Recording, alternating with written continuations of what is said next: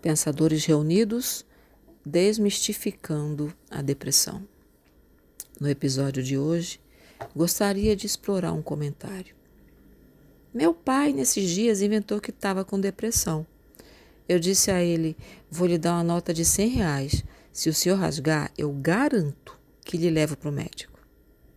Gente, depressão não é loucura. Nenhum de nós jamais será capaz de sentir a dor do outro. Essa é que é a verdade. O corte que está na minha carne não produz dor em outra pessoa, a não ser em mim mesma, uma vez que a carne cortada é a minha.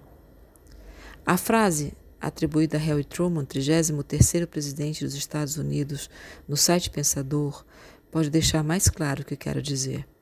Abre aspas. Recessão é quando seu vizinho perde o emprego Depressão é quando você perde o seu. Fecha aspas. Portanto, nenhum de nós, sem o conhecimento de um profissional da área, pode diagnosticar um mal tão recorrente como tem sido a depressão.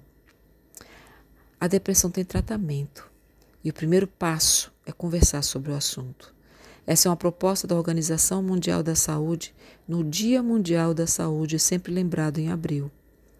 A doença, segundo a entidade, afeta pessoas de todas as idades e estilos de vida, causa angústia e interfere na incapacidade do paciente. Capacidade de fazer até mesmo as tarefas mais simples do dia a dia. E não atinge apenas os jovens, pode alcançar pessoas das mais diversas faixas etárias, inclusive idosos. E, pasmem, a depressão é muito mais comum em idosos que em outras faixas da população.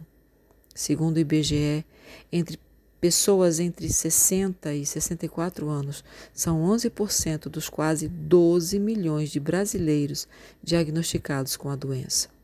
Antônio Guterres, secretário-geral da ONU, publicou um relatório sobre o impacto que a pandemia tem em pessoas idosas. Segundo ele, abre aspas, a pandemia está colocando as pessoas mais velhas em maior risco de discriminação.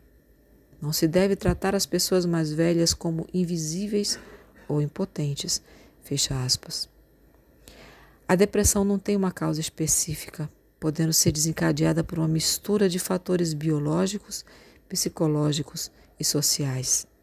Dificuldades trazidas pelo envelhecimento em si como problemas cognitivos e quadros demenciais, perda de papel social e limitações trazidas por doenças físicas podem desencadear uma depressão. Portanto, assim como não devemos julgar as pessoas pela aparência, também não façamos diagnósticos de saúde apenas porque conhecemos quem está passando por isso. A depressão é uma doença mental grave que pode levar o depressivo ao suicídio. Não, a pessoa na verdade não deseja morrer.